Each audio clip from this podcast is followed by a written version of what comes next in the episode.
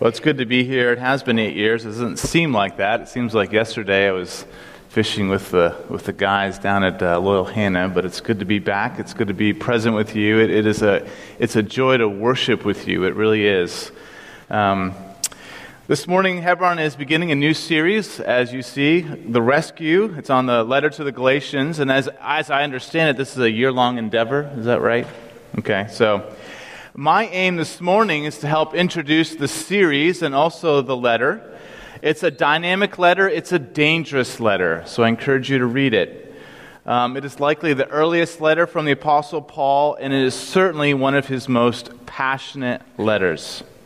So if you have your Bibles, or if you want to, I guess it's going to be on the screen, I'm going to read chapter one, verses one through five. Paul, an apostle, not from men nor through man, but through Jesus Christ, and God the Father, who raised him from the dead, and all the brothers who are with me, to the churches in Galatia.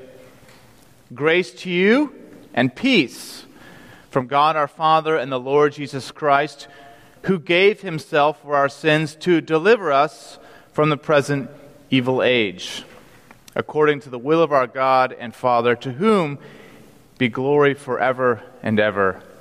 Amen.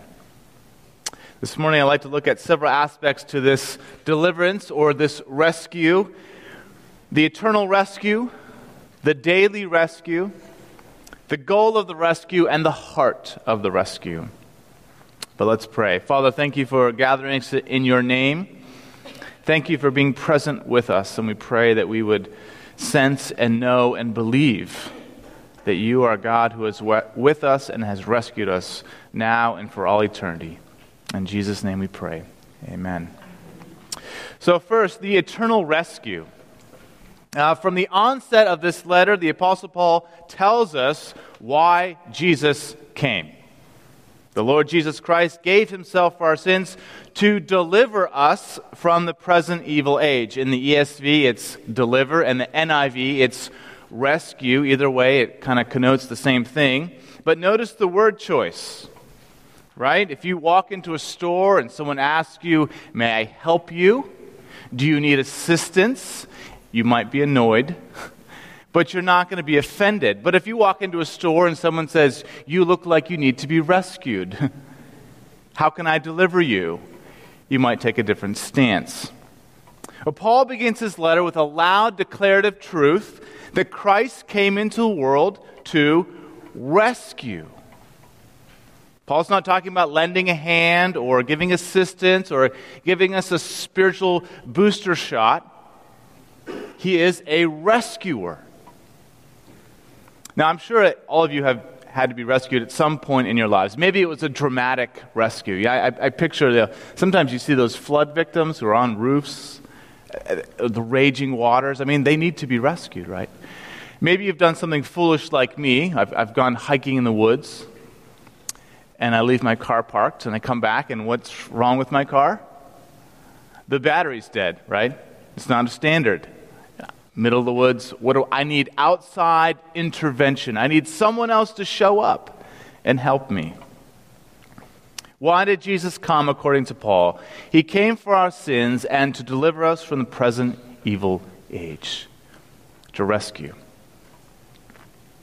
Now, I'll be honest with you, as I was uh, reading this, this phrase, the present evil age, caused me to pause and think. Uh, a few weeks ago, I was sitting up in the picturesque uh, Pennsylvania Alleghenies, and I was reading this text, getting ready. And and so there I am, you know, the beautiful trees. Uh, I saw an eagle, an osprey. I saw a black bear. I mean, it's just beautiful, right? I, I think I actually used the word heavenly. The setting did not feel or look evil. But then I went on uh, a little hike, and uh, as I was walking through the woods, I came upon some trees, and a particular tree is a beech tree. Actually, I think that's a beech tree. And, and and I didn't know this, but I, I came to realize that even though they're these tall, powerful, you know, strong-looking, beautiful trees, they've all been infected with a blight. They're all diseased. And so they look strong, but actually they're dead. and and many of them are dying. And there is presently no cure in the northeastern part of the United States, so that they will all be gone in a generation from now. Since the fall of Adam and Eve, we have lived in a fallen, broken, diseased, and evil world.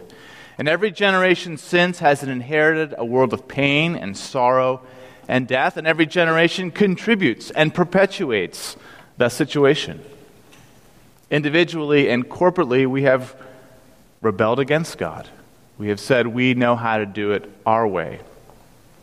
And despite sometimes putting on a good show, we're just like the beech tree, which may look strong and beautiful on the outside, but internally we are dead and dying.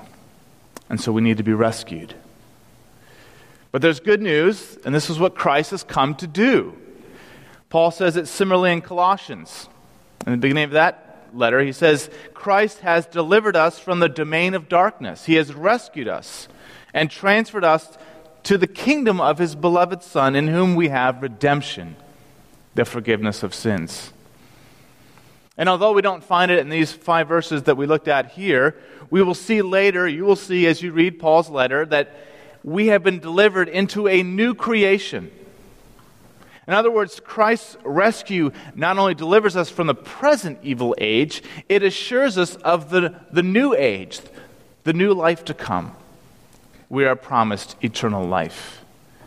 And Paul even ends his letter by saying that it's all about being a new creation in Christ. That's what matters, that you are a new creation in Christ. And so the promise of this we see in our verses when he talks about resurrection.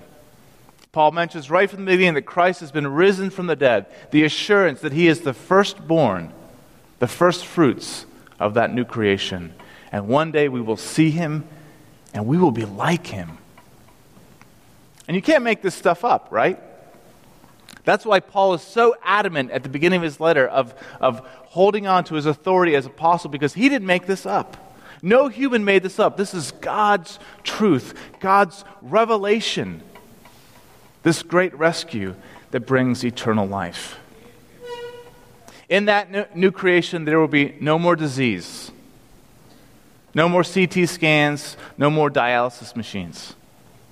In that new creation, no more relationship pangs, no more backstabbing, no more racial slurs, no more marital strife. In that new creation, no more evil, no more suicide vests, no more sexual slave trade. In that new creation, there will be no more sin, because we will see God for who he is and we will want nothing more. We will be satisfied with his goodness. And so through his death on the cross, Christ has eternally rescued us and delivered us from sin and death and the evil one, and will one day bring us into his glorious presence. That is the free gift of eternal life. That is the gracious promise of our Redeemer, the eternal rescue. There is also the daily rescue. And so we just considered the, the big picture. You know, the, the cosmic scale, the, the view at fifty thousand feet. But to fully understand the purpose of Paul's letter to the Galatians, we need to zoom in. Uh, we need to scale down to a much more practical level. That's daily life, right? Because the gospel is not just about getting and going to heaven. It is about the daily rescue of, br- of grace that brings about a life of joy and peace and holiness. You need to know that Paul is writing to believers. Paul is writing to people who have actually accepted that Jesus is the Messiah. They believe he is the Savior. Uh, they believe in him. And in theory, they may have believed and said they believed in God's grace. And we say that. I say that all the time. We believe in God's grace. But in practice, you and I and the Galatians often, regularly, neglect and forget God's grace. And we subtly turn to our own works. We turn to what we do and not what Christ has done. And so somehow the Galatian Christians were thinking they needed to move beyond the cross, even though they had heard and received the gospel. They were reverting back to following the law in order to feel significant about themselves. Now, we know about grace in theory. But we're much like the Galatians. Uh, we tend to validate our existence. We we, we tend to be, get our confidence from what we do or what we've done. Some of us find our confidence and our significance in our job, our vocation, our resume, our bank statement. Some of us find confidence in our religious works, right? Uh, how how many church how many groves do you go to? You know, how much how much tithe do you do? Can you dress like Doug does? You know. Some of us find significance in our physical health, in our beauty. But our eternal and daily significance is not based on what we do, for that would always fall far short of the glory of God. The message of Galatians and the message of the gospel is that our significance is based on what Christ has done. And that is something that you and I need to learn every day. Luther said we need to relearn the gospel every day. So this morning I was, uh, this, this, excuse me, this summer I was able to do some reading, and I read a book on World War One. Between nineteen fourteen and nineteen eighteen, seven hundred million artillery and mortar sh- sh- uh, shells were fired on the Western Front. Okay, seven hundred million. fifteen percent of those didn't go off. And so about one hundred million mortar shells were stuck and left in the Western Front of, of France and Germany. In fact, in nineteen ninety-one, up to, uh, seventy-three years after the war, thirty-six people were killed that year from uh, these bombs going off. And even today, in certain parts of France, they have big yellow signs that, that you know, enter at your own risk. Our hearts are like those fields on the Western Front. Right? The war is over. Christ's victory on the cross and, and the resurrection of the dead assures us of this promise of life to come. He is victorious over sin, death, and, and Satan. But we still have little bombs in our hearts. We're not yet in that new creation. Christ has not yet come. Most of you here this morning aren't yet dead. Is anybody dead? I don't know. So we're in that in-between time. And in that in-between time, we still have bombs in the field of our heart. And sometimes those bombs just explode, right? How many of you ever had this experience, right? You get up in the morning, maybe you, you stretch, you get out your Bible maybe even, you do a little reading, you do some prayers, and it's going to be a good day, right? Then you walk down to the breakfast table, and maybe the kids say something or do something they shouldn't have done, and you just go off. Just, you just lose it, right? Or maybe you're driving down the parkway and someone cuts you off, and you, you honk that horn like, like road rage. You ever had anything like that? Right? Somewhere along the way in our routine, uh, our sin bombs go off, right? Some of us explode, hurting others. Some of us implode. Um, we have bombs of pride and arrogance and self-righteousness. In our hearts, there are leftover grenades of, of bitterness and self-pity. We have artillery shells of fear and anxiety. Maybe you've got the jealousy bomb when you see your neighbor's new car. So what do we do? What do we do with that leftover sin, with that, that artillery Uh, arsenal that's still in our hearts? How do you face sin every day? How do you handle the sin that you see in your life and the life of those around you? You've got some options. Option number one, you can give up in despair. You can get overwhelmed and say, I'll never be a Christian like that. I'll never be the Christian I'm supposed to be. I'll never change, right? And you give up on yourselves. You give up on the church. You give up on God, maybe. So when faced with sin, you can turn to despair. Option number two, try harder, right? Buckle down, get more serious about Bible devotions, don't miss a single grove, promise yourself you will never, ever, ever do this again, right? Get your act together. When you're faced with, with sin, turn to the law. That's what the Galatians were doing. Option number three, look to the cross. Behold once again that Jesus gave himself for you and delivered us from the present evil age, that he has rescued us, that he has declared us righteous, and he has adopted us as God's child. And so we cry out once more in that moment, in that hour, help me, rescue me. When faced with sin, we can turn to Christ. Well, the gospel answer is option number three. We need to look to Christ, and we need to be rescued every day. Even Paul in Romans seven talks about his own battle with sin. He says, I do what I don't want to do. I don't do what I should do.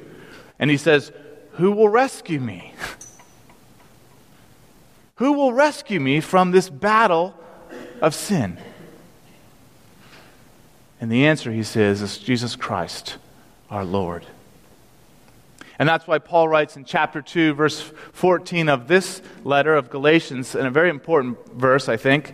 He says, the life I now live, right now, the life I'm living, in that in-between time before Christ comes or before I die, I live by faith in the Son of God, who loved me and gave himself for me. What will you do when that sin bomb, sin bomb goes off this afternoon or this evening or tomorrow morning? What will you do? Where will you turn? We turn to Jesus.